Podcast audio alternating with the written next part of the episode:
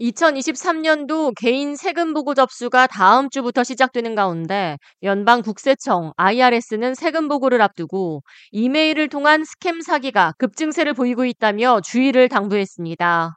29일 월요일부터 시작될 세금 신고를 앞두고 국세청이 큰 손실을 입을 수 있는 사기가 급증하고 있다며 스캠 피해를 방지할 수 있는 방법을 공지하고 나섰습니다. 최근 급증세를 보이고 있는 이메일 스캠 수법은 IRS 국세청 로고를 사용해 3차 현금 지원금이라는 제목을 통해 최근 세금 보고 제출과 관련한 중요한 문제라며 일부 정보가 불일치하거나 누락됐다는 식으로 피해자들에게 접근하는 것으로 파악됩니다. 이어 추가적인 서류를 제출할 경우 현금 지원금 975달러를 환급받을 수 있다고 약속하고 있습니다.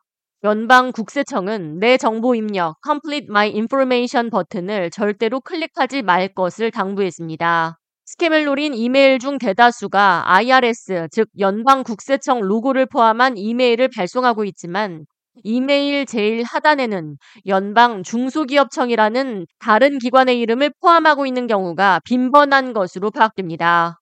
연방 국세청은 스캠 사건 급증에 따라 추가적인 피해를 막기 위해 공지사항을 통해 납세자들을 상대로 IRS는 그 어떠한 경우에도 문자 또는 소셜미디어를 통해 개인의 정보를 요구하는 일이 없다며 우리는 모든 추가적인 정보 요청은 우편 발송을 통해서만 하고 있다고 강조했습니다.